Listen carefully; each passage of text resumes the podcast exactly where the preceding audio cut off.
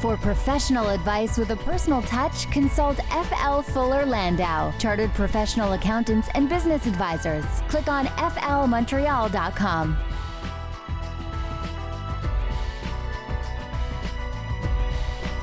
Good evening. Welcome to today's Entrepreneur, a program about the entrepreneurial spirit that drives Quebec business. My name is Dan Delmar, along with Josh Miller of FL Montreal for our ninth season here on CJAD. Good evening, Josh. Hello, Dan. That's right, nine seasons. Can you believe it? Wow.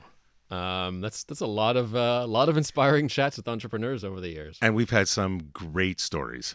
We have, and I'm looking forward to uh, another business that I just happen to frequent once in a while tonight. Mandy's, uh, the salad uh, queen of Westmount. That's right. And some people think, oh, you've only known Mandy's for a few years, but really, they've been around for a lot longer than that. So looking forward to hearing that story. And we'll have our one piece of advice for today's entrepreneur at the end of the show, as usual, plus some HR tips as well. We're going to talk about recruitment with an HR specialist later in the program. Uh, but first, as usual, a chit chat about uh, entrepreneurial news and notes. And if there's one story over the last couple of weeks that's been dominating headlines in the entrepreneurial world, it's, of course, those tax changes proposed by the federal Liberal government. So, Josh, what do you think? Is it uh, a lot of unnecessary outrage from doctors and wealthy entrepreneurs, or is this measure uh, really hampering business activities? First of all, Dan, if, I wish it was only a couple of weeks. This has happened since mid July, mm. uh, where Bill Morneau came out and, and made these announcements. And, you know, I we could spend at least an hour on it. Uh, but but I'll kind of give you the the brief reactions, and certainly for small businesses, it's not good. Basically, this is re- these measures are really not good for anybody owning a private business. Uh, and you know, and I and there's articles written all the time on this. But uh, I mean, essentially, you know, I'll, I'll, bring kind of four four main topics that where where small businesses are really outraged. First of all, these are not small changes. These are not changes that might affect you by a percent or two. These are major tax overhaul. Uh, that is something that that small businesses who are already taking enough of a risk and already paying a certain amount of taxes and not just income taxes they're they're contributing to payroll levies and they're contributing to a whole bunch of things this is a major hit in addition to all the risks that they take in their own businesses every day. So that, that's that's certainly one aspect. Second, it's also changes that I think that I think were being rushed. I mean, it was announced July 18th. They gave it a 75 day consultation period, and after that, like okay, they've they've already written the legislation. They've already they're pushed it through in a summer period. I mean, over half the 75 days are in a summer period where there's not many people around. So also another reason to be a bit of an uproar. Small businesses, 2015 elections, they were promised a, a, a, business reduction in their in their taxes. So it came down a little bit, but in 2016, well, lo and behold, no, we're freezing it. We're not going down to the to the actual proposed amount that we spoke about a while back. We're going to stop it at the 10.5 percent, uh, whatever the percent it was, and so we're not going to reduce it from there.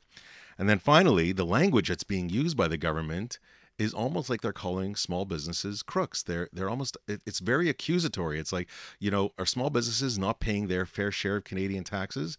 Well, come turn around and say are small businesses contributing to the economy maybe a lot more than some of the other people. So, not to get into all the technical aspects, we'll leave that maybe for for our next show when uh, when we bring Nick on board, since uh, he's he's really into that and and and up in arms, no doubt. But there's there's certainly a lot to be said. I hope not everything goes through, notwithstanding the fact that there is a lot of already written legislation and in a majority government. You never know. But uh, uh, we'll soon find out. October 2nd is the deadline for that 75 day consultation period. I don't know if they'll extend it. I don't know if they'll repeal some of it. Time will tell. But on, to- on October 2nd, our October 2nd show, we're going to talk about it a little bit more. And it's it's sort of the the climate right now seems to be pretty positive in terms of Canada. So it's a surprising move because you'd think the government would want to sort of do more to empower entrepreneurs and, and maybe give them more uh, more of a break. You know, there was an there was an article that I was that I was reading up uh, sometime this morning, and it was really about immigrants that were coming here to start a business and choosing Canada. Why?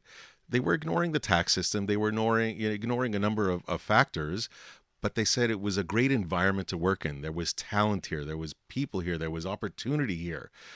And it's a shame that the tax aspect is going to possibly hamper that because as you're saying, we have some you know Montreal look at it from an AI hub, from a tech hub, from of course in the past uh, a a a uh, apparel hub, uh, there is no doubt that there are some great opportunities in Montreal and Quebec and all of Canada, and I just think that this is not going to help the situation. Hmm. Uh, here in local news, um, these shared shared offices super popular in Montreal. There's all kinds of they're the big conglomerates. I mean, there's the WeWork uh, that has a few, a few locations down in Montreal. There are smaller companies as well. Um, why do you think this is such a, a hot market in Montreal? I think it's a I think the, uh, the, what what I'd like to really say about this article that I read, and WeWork actually chose Montreal before Toronto. They're going into Toronto now. They're taking up huge space in Toronto. I think this is really an eye opener for lessors, an eye opener for building owners, where these long term leases for companies might start coming to an end. They people might say, you know what, okay, or their space, their size of space will come down. I I need twenty thousand square feet. Well, you know what, maybe I need about 10,000 square feet, but I need a little bit of, I need of 10,000 transient square feet. I need 10,000 square feet that A, I might want to be able to have in other locations that I can sell my wares or my goods and, and promote and market myself. I might have people that it's a little closer to home, might have a, a sometimes it's a more collaborative feel to be around a lot of others. But there's no doubt that these spaces coming up in Montreal are feeding a need. They're feeding a need of people that want to work and collaborate together, and they're feeding a need of being a monthly rent without committing to a long-term lease and having a space to go. This is going to be an this is if it isn't already an eye opener for lessors and you getting used to these big companies or even small medium sized businesses taking up a chunk of space for a long period of time. Speaking of the new economy, Airbnb struck a very important and uh, and groundbreaking deal with Quebec on uh, on tax revenue. This is, uh, you know, everybody. A lot of the, I hate to use this term, a lot of the legitimate or the old. Uh, on you know business people in you know hotel business and taxi business they always complained about the sharing economy because these people weren't paying their fair share of taxes. They weren't contributing in the same way. It's almost as if they were getting away with something and able to charge a lower fee because of it. Airbnb has been around eh, one of the longer sharing economies. I think this is this is I think it's groundbreaking. There's no question. It's got to be a trend. I mean, you saw we saw Uber in Montreal that they now have to you know charge uh, you know certain uh, uh, sales tax on it and uh, get in line certainly with some of the taxi companies.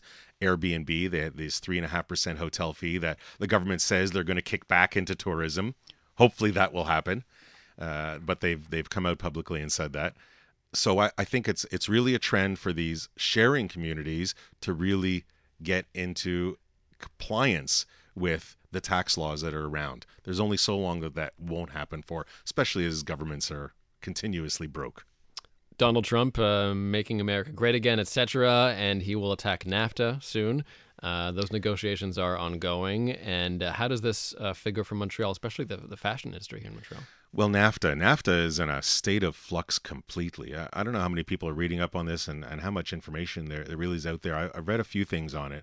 And certainly from the you can, this applies to really almost any industry, but in the apparel industry, I read an article recently where NAFTA right now, it's okay to sell goods under the NAFTA arrangement if your raw materials come from elsewhere, but you convert it and you manufacture and you sew the goods here and then move it along the chain what the potential NAFTA is proposing is that you won't even bring be able to use raw materials from outside of Canada. Uh, we're talking Canada, raw materials from outside of Canada.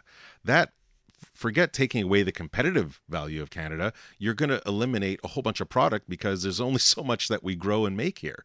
And that applies to anything. If you want to convert, if you want to make high tech items where maybe some of the components are outside, so you might have 10, 20, or 30% of the components, but you convert 70% here, that's going to take away a whole market and that's going to take away Canada's competitive edge in a lot of aspects. Not good. I hope na- there, NAFTA is in flux and and I hope it goes in the right direction. Today's entrepreneur on CJAD 800 presented by FL Montreal. Coming up next, we're going to chat with Rebecca Wolfe of Mandy's Salads, a very popular and growing chain now in Montreal actually. It started in Westmount and now uh, a bit all over the city and we're going to uh, take a sneak peek behind uh, their success story. So that is on the way.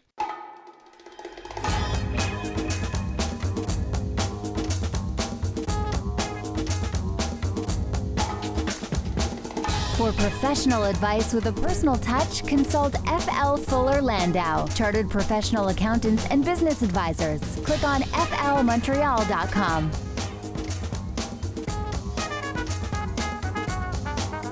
Welcome back to today's Entrepreneur, presented by FL Montreal. Our ninth season begins tonight here on CJAD 800. Dan Delmar and Josh Miller with you. And our guest this evening, our first guest this season, is Rebecca Wolfe of Mandy's Salads.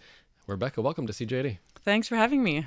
So, first question is the easiest one. Um, tell me about Mandy's, um, and maybe uh, maybe tell me a little a few secrets. As a client, I'm a, I'm a fan. I like the Mexican salad best. Awesome. But tell me how it It's one of started and and, uh, and where you are, where you're at now.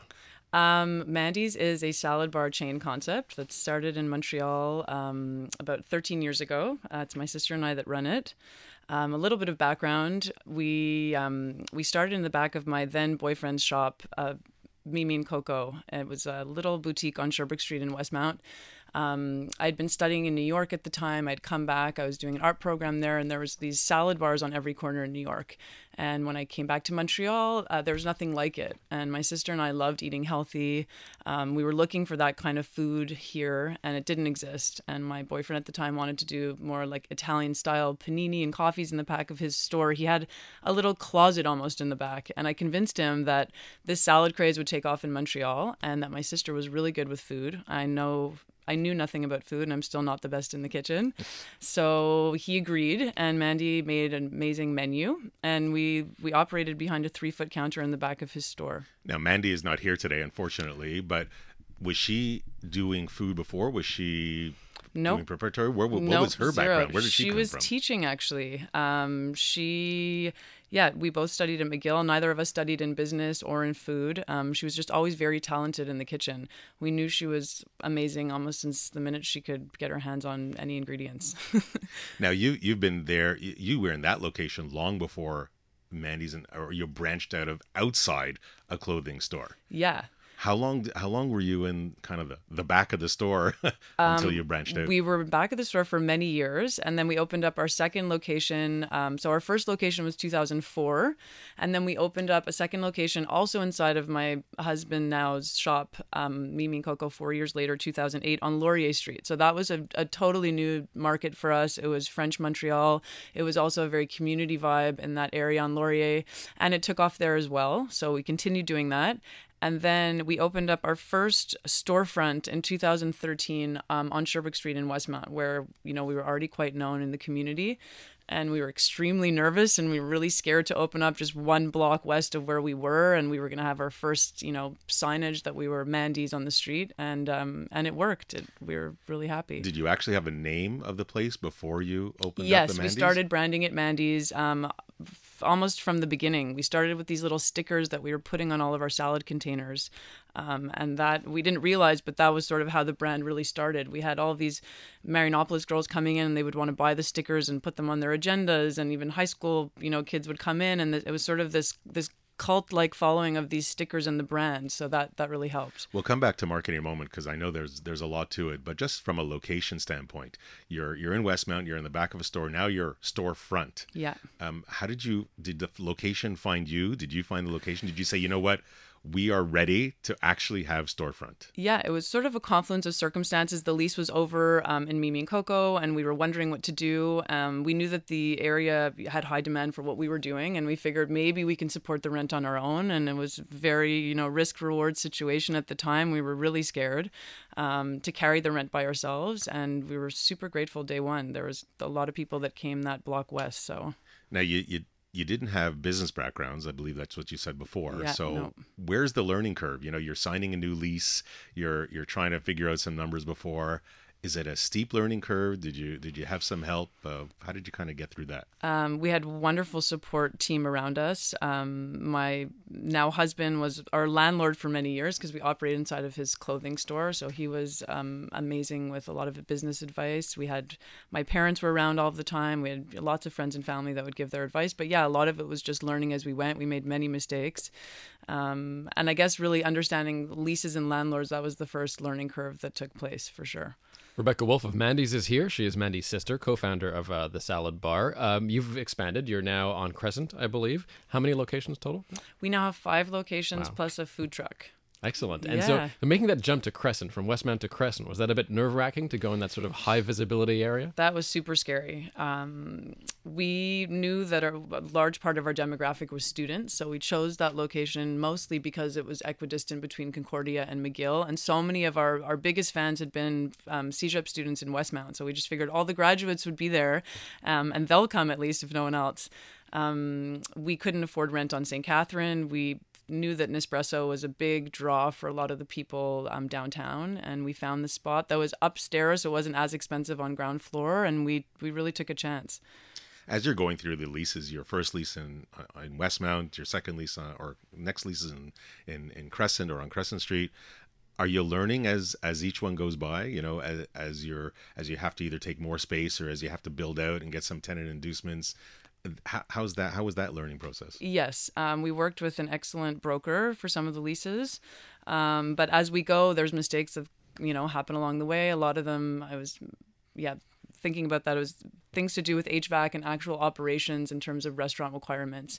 You'd think that just because we don't have a lot of fryers and a lot of cooking, we have a ton of equipment, so there's there's a lot of operational needs that that happens in a Mandy's. So your second lease was a little bit more involved than your first yes lease. for sure yeah it was it was a lot more complex and just learning how to protect ourselves as well i think it's really important as a business owner that you you know you, you take those precautions Now, when you were when you were getting into these stores, it was four walls. You had to build it out. yeah everyone we've the design, the build out. Uh, Yeah. Was that was that you? Did where did you get your inspiration from? Um, I think that's that's something that's I'm very grateful comes very natural to me. I love doing all the design and the concept. Um, it's we get inspired through travel, um, just through our own innovation. It's just something that I love to do at home. I've always loved doing my whole life, and it's something that makes me tick. And I'm I'm so glad that I have an opportunity to do it in stores. As you added stores, did the build out, did the look ever change? Um, each store is a little bit different, but people that have come in and commented on the, the feel and decor in there is always sort of the same. I guess it comes from me, so it's it's there's always a little bit of it that feels like Mandy's in there, and that's important to us too. We never wanted to build a cookie cutter model that had no feeling and no soul, so we put a lot of energy into it. We take time to personally frame all of our family photos. Um, we go to you know lengths to pick every piece of upholstery on every piece of furniture and we get old pieces of wood and we work them ourselves and it's it's a labor of love Do you have outside consultants or people that you've kind of bounced ideas off of? I mean, you're not you're not constructing it yourself. You're not taking out the the We- saw and doing it. Maybe part of it. no no we work with an amazing team now we have a, a contractor that we always use the same contractor and we have people that help us with um, the kitchen requirements and um, kitchen plans um, and yeah the layout kind of has become more consistent so we're getting used to you know how it should be built Rebecca Wolfe is with us this evening from Mandy's. Uh, we'll take a break in a little while uh, talk about HR and marketing issues uh, and lots more. This is today's entrepreneur on CJAD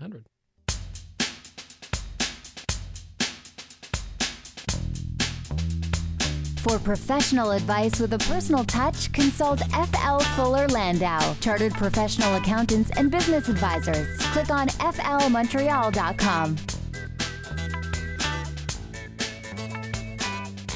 Inspiring stories from outstanding business people, Dan Delmar and FL Montreal's Josh Miller with you, back for a ninth season of today's Entrepreneur, Monday nights at 7 here on CJAD 800. And Josh, uh, we're pleased to welcome a, a- another great hot business here in Montreal, Mandy Salads, five locations now, the latest on Crescent Street. Rebecca Wolfe is joining us. Uh, she is Mandy's sister and business partner. And uh, Rebecca, t- tell us about um, h- how you get the word out for Mandy's. Is it mostly word of mouth, or do you do you buy advertising? What do you what do you do in terms of marketing? There was no pun intended there. Word of mouth, right? For Oh, food and salad. Very good, Dan. Um, t- we've never paid for advertising. I think one of the strongest forms of advertising today um, is when somebody else speaks to your business. So word of mouth was extremely strong for us. We didn't even have signage outside for the first um, six or seven years of our business. Um, so it was purely word of mouth, and I think that's what really gave us the grounding for us to build the brand that we have today. Um, that it was a very powerful tool for us for people to to speak to each other about the business. Before you got into social media, was that really it? Was there anything that didn't work? You didn't start putting out flyers. You didn't start knocking on doors. No, we really just relied on people coming in and telling their friends and family, and we would have people come in sometimes five days of the week to eat the same salad, and they it became almost like a cult following. And then social media you know, was born however many years ago. We got on that bandwagon right away, and we're extremely grateful for that. I think it's a very wonderful era to live in um, in business today because you virtually have free advertising and you can reach you know tens of thousands of people in the click of a button and it's free. So we're very grateful for that, and also that other people can post for you. So we've created a, a, product that's, I guess people call it brandable. So people take a lot of photos of the salads themselves and the locations, and that's helped tremendously with spreading the word. Almost twenty thousand followers on Instagram, by the way. That's uh, that's a heck of a following. and yeah, and never likes for likes, and we've never we've never paid for any of that stuff on social media. So proud to say, yeah, that happens a lot with startups today. They get 10,000 followers, you know, a week after opening, but it's it's all organic, I promise. the only uh, the only thing I'll challenge you on is I don't think it's free. It's free from a hard cost dollar standpoint. Yeah. But how much time and energy and effort have you, Rebecca Wolfe, put into your social media? You're absolutely right. I do spend a lot of time on it. Um, for me, it's a it's a creative outlet. So it's one of the things that I love to do. Um, I love coming into the restaurants or seeing a beautiful new dish that Mandy will come up with, and I love taking photographs of what we do. So it's actually a labor of love. And yes, it's definitely you know there's money is time, but um, time is money. But we love to do it, and yeah, we haven't had to pay for it. Now, if you're you're online and you have a lot of followers, you also have to deal with their commentary, good oh, or yeah. bad. Oh yeah. so may, maybe you know, have you ever had to deal with with some some kind of negative commentary, and, and yes, how do you deal with it? We get constructive criticism. I'll call it that um, all the time, and we, you know, our clients come first. It's our it's extremely important to us that our customers leave happy and satisfied. So we have somebody that works um, just on that. So answering all of our um, info at Mandy's emails that come in all the time. That's answering all of our Facebook and Instagram messages to make sure that if there is anything wrong, we can, you know, get back to them almost right away and make sure that everything's okay. Do you respond to every single comment? Uh, not you personally, every single every one. single one. Yes, and if anybody's listening and they haven't been responded to, you can write us again. But yeah, we we really try to do that. We we take pride in that. We've been talking, uh, you know, last season there was a lot of talk about artificial intelligence and chatbots, where you have a lot of companies that are having their their replies automated, but a learning automation, artificial intelligence that learns to reply as it wow. goes along. We're not there yet. no, no, but but with with all the followers, uh, I, I wonder if that's. I mean, technology for for you has been a great aspect. Oh my God, yeah, it's been amazing. From 13 years ago till today, uh, how has technology helped you? Um, technology with everything. We were actually just talking in the room before. We just developed an app, which is unbelievable. Um, people are able to order in advance and come pick up, and they don't even have to wait in line to pay anymore. So that's extremely helpful. Uh, social media, our website, um, just you know the way that we use our POS system. We use Kumi, which is excellent. Um, yeah, it's it's in every part of our business, really. Rebecca Wolfe joins us this evening from Mandy's. Uh, in terms of social media, any tips for entrepreneurs out there who maybe find that they're lacking or maybe doesn't don't have that personal feel for their uh, Instagram or Facebook account? I think just go with your your intuition and do what feels right. There's there's so much out there that's trying to put you into a box and there's molds that you should be fulfilling in terms of visuals or content, but you know, if, if it's your business, you probably, you know, you know what you, you know what resonates about it. So try to channel that and don't try to fit into somebody else's model of success. You're definitely a, an inspiration to the kind the salad places but what about competition? I mean there you know you came into montreal you said there wasn't too much there. Now today there's a lot more competition. You keeping tabs on it? Do you adjust your product accordingly? Um, we're definitely aware of it. We were pretty much by ourselves for the first 10 years of the business in terms of salad concept. And in the last two years i would say there's a lot of competition that's sprung up all around us and it definitely it's shaken us a little bit but it's also been a reflection that what we're doing is the right thing and there's a demand for what we're doing. So we're just going to keep on trucking and keep on moving ahead and, and following what we feel is right and creating food that we want to eat and you know hope that people choose mandy's. And speaking of that your menu has it changed a lot since the beginning or has it changed recently with the competition? We're always adding to it. We rarely take things away because they're usually favorites. Things that are on the menu are favorites. Um, but we're constantly adding to it. Mandy's always you know innovative and she's always you know adding wonderful things to the menu we just you know, we have now grain bowls, and you can pretty much put anything you want into a salad. It's not just lettuce. There's a million different ingredients that go into it. So we have protein bowls, we have soups in the winter, um, we have cold pressed juices and smoothies. We're introducing uh, bulletproof coffee in the fall for anybody that's interested. Um, we're always trying to keep Bulletproof coffee. Yes. um, it's yeah, it's it's a combination of coffee mixed with you're putting fat into your coffee, so it keeps you sustained longer, and um, it's very good for you.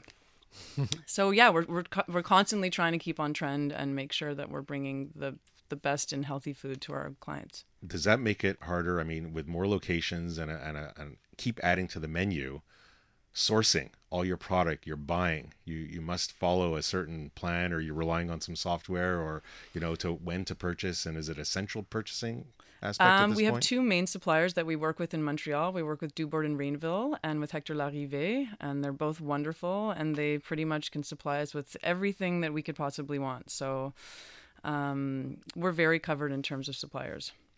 Now, there's one aspect we haven't touched on yet, and we we have a couple of minutes left in this interview. Human resources, your team. You are how many people today? Uh, we're around 250 employees. That's a few people. Yeah. How was the growth? Was it manageable? Was there a point where you said we we're not doing we we must grow or we must hire these certain aspects if we want to really get to the next level? That was really the scariest part of the business growth for Mandy and I when we went to from about 30 employees to over 200 in a matter of a year and a half. And you know, many people told us this is when you can make or break it, and this is the growing pains of a company that can actually ultimately, you know, kill you. So we spend a lot of time on making sure that that doesn't happen. Uh, we brought in this wonderful consultant um, when we were going through that transition that specialized in onboarding and retail um, expansion and we focus a ton on training and on concentrating on our employees and making sure that they channel the customer experience that we would like. Um, at the very beginning, Mandy and I were in the stores all the time communicating with our customers every day. And it was very scary as we grew that we weren't going to actually be the ones that were, you know, servicing these people anymore. So uh, we're, we're very um, focused on making sure that our staff you know channels the values and the culture that Mandy and I do. Culture, very very important aspect. I'm glad you brought it up. Are you able to maintain your culture with 250 employees? It's the hardest part, um, but as I said, we have wonderful um, learning and development programs, and you know we, we try to teach and preach that culture every day. Our our staff is the most important part of our business, so if they're happy, our customers happy. And there's no doubt that uh, recruitment is a challenge. It's a huge challenge. Yeah. We'll talk about that next with our HR specialist, Christina Longo, all about recruiting. And stay tuned as well for Rebecca's one piece of advice for today's entrepreneur that is on the way.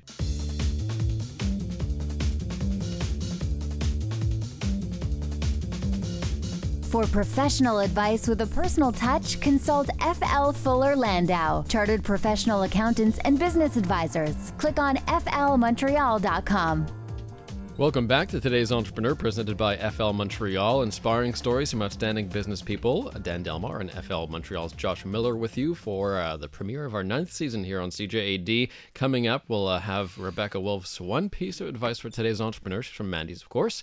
Uh, but for now, let's talk about recruiting with Christina Longo, HR specialist at FL. Welcome back, Christina. Hi, thank you for having me.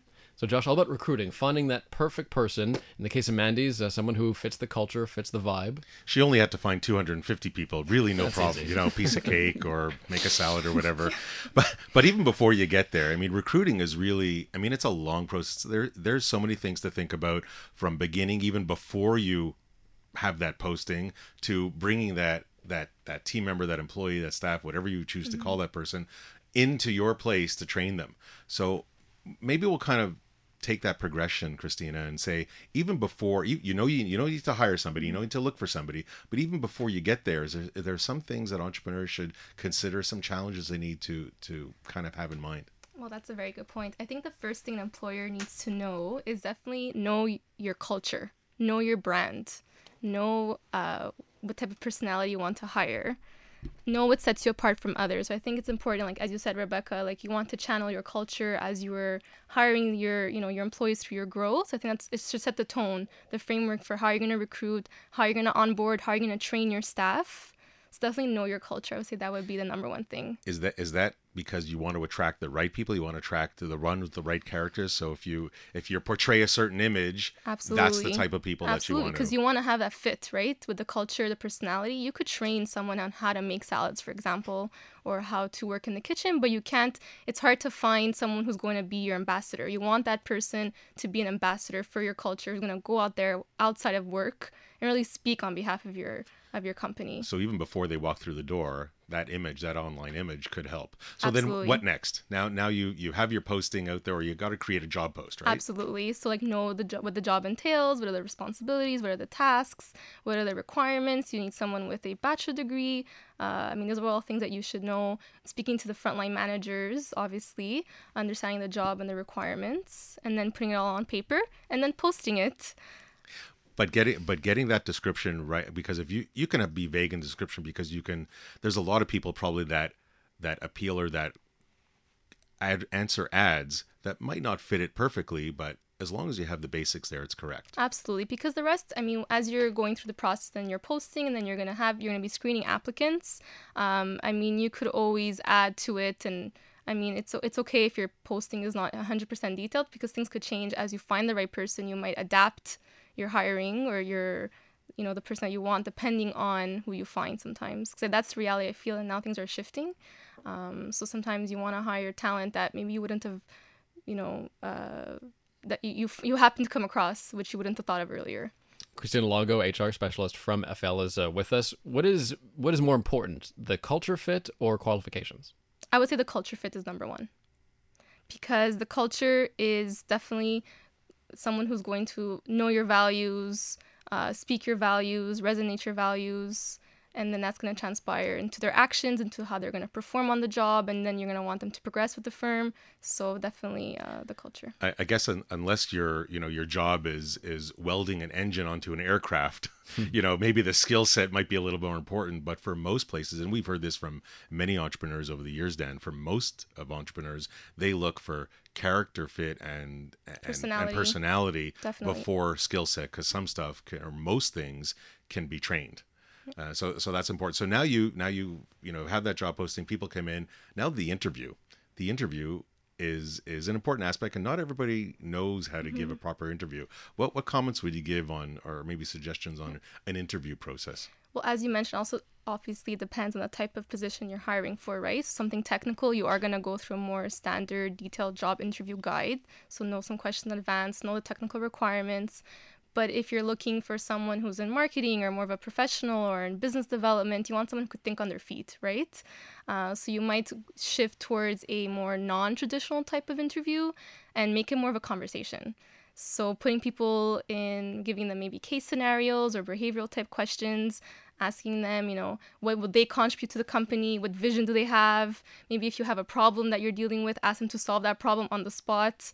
Uh, so definitely make it more of a conversation, and that's where now some of the trends in HR are moving towards more of the informal type of interviews and less on the, you know, memorize. What are your weaknesses? Well, that's very easy to rehearse, right? Uh, where do you see yourself in five years? The, the stan- Everyone can answer that. That's that's super standard. So you want to take someone out of their comfort zone and make it a conversation and make it unique. and the, sometimes it's difficult for entrepreneurs to hold back some of the questions that maybe they shouldn't ask. Yes. Like some like maybe can you give an example of some questions maybe you shouldn't ask? Well, anything that somebody in front of relates to someone's obviously religious beliefs, uh, sexual orientation, marital status, anything that could lead to anything discriminatory. Because Never ask them if they're pregnant if you see a little no, no, unless they, I mean, no, no, no, you cannot ask those questions. Big Have you- no, no. Uh, Rebecca, have you had some? Do, do you do? Have, did you used to do some of the interviews when when Oh recruiting? yeah, for sure. We've learned a lot about the interview process, and and one of the biggest things we learned is that you really have to let the applicant speak for I think eighty percent of it, and you shouldn't be speaking very much. That was a huge lesson that we learned. We would come in and sort of be selling our, our business and wanting people to come work Mm-hmm. for us, but you're really supposed to be deriving as much information from them as you can. I mean, a good opening uh, interview question that we like to ask is, "Okay, tell us about yourself. Speak to us about who you Mm-hmm. Yeah, are. sure. Tell us about your experience." That's a great opening line, and then it gets the person comfortable and starts opening up. Now, once you've once you've gone through the process and you you've actually hired them, then you actually they have to walk through the front door. Absolutely. So I, I and I and I'll just turn to Rebecca just for a second. Four years ago, when somebody walked through the front door, I'm sure it was a little less formal than today. Oh yeah.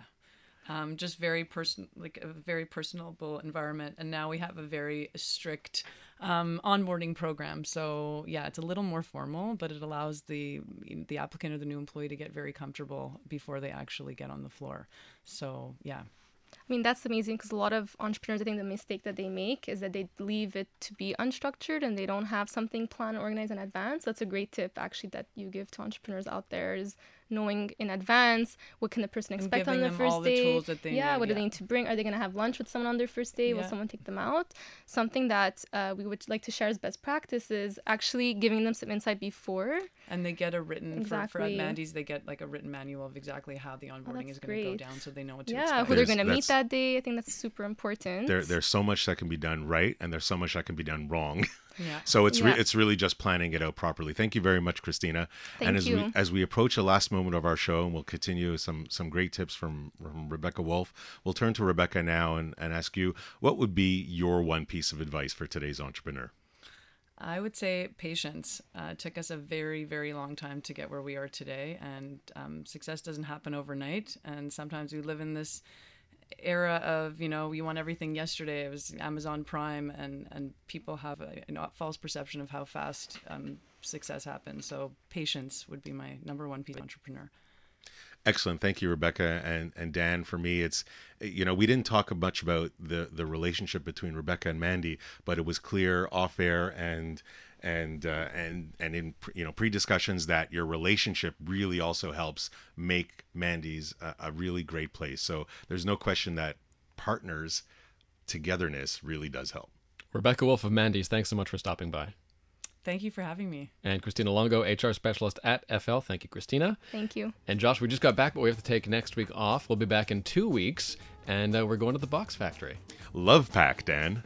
Next, uh, a week from Monday, 7 p.m. here on CJAD 800. Don't forget, you can head over to flmontreal.com and listen to eight years worth of inspiring entrepreneur profiles in the community section, flmontreal.com. And we'll see you back here in two weeks. Good night.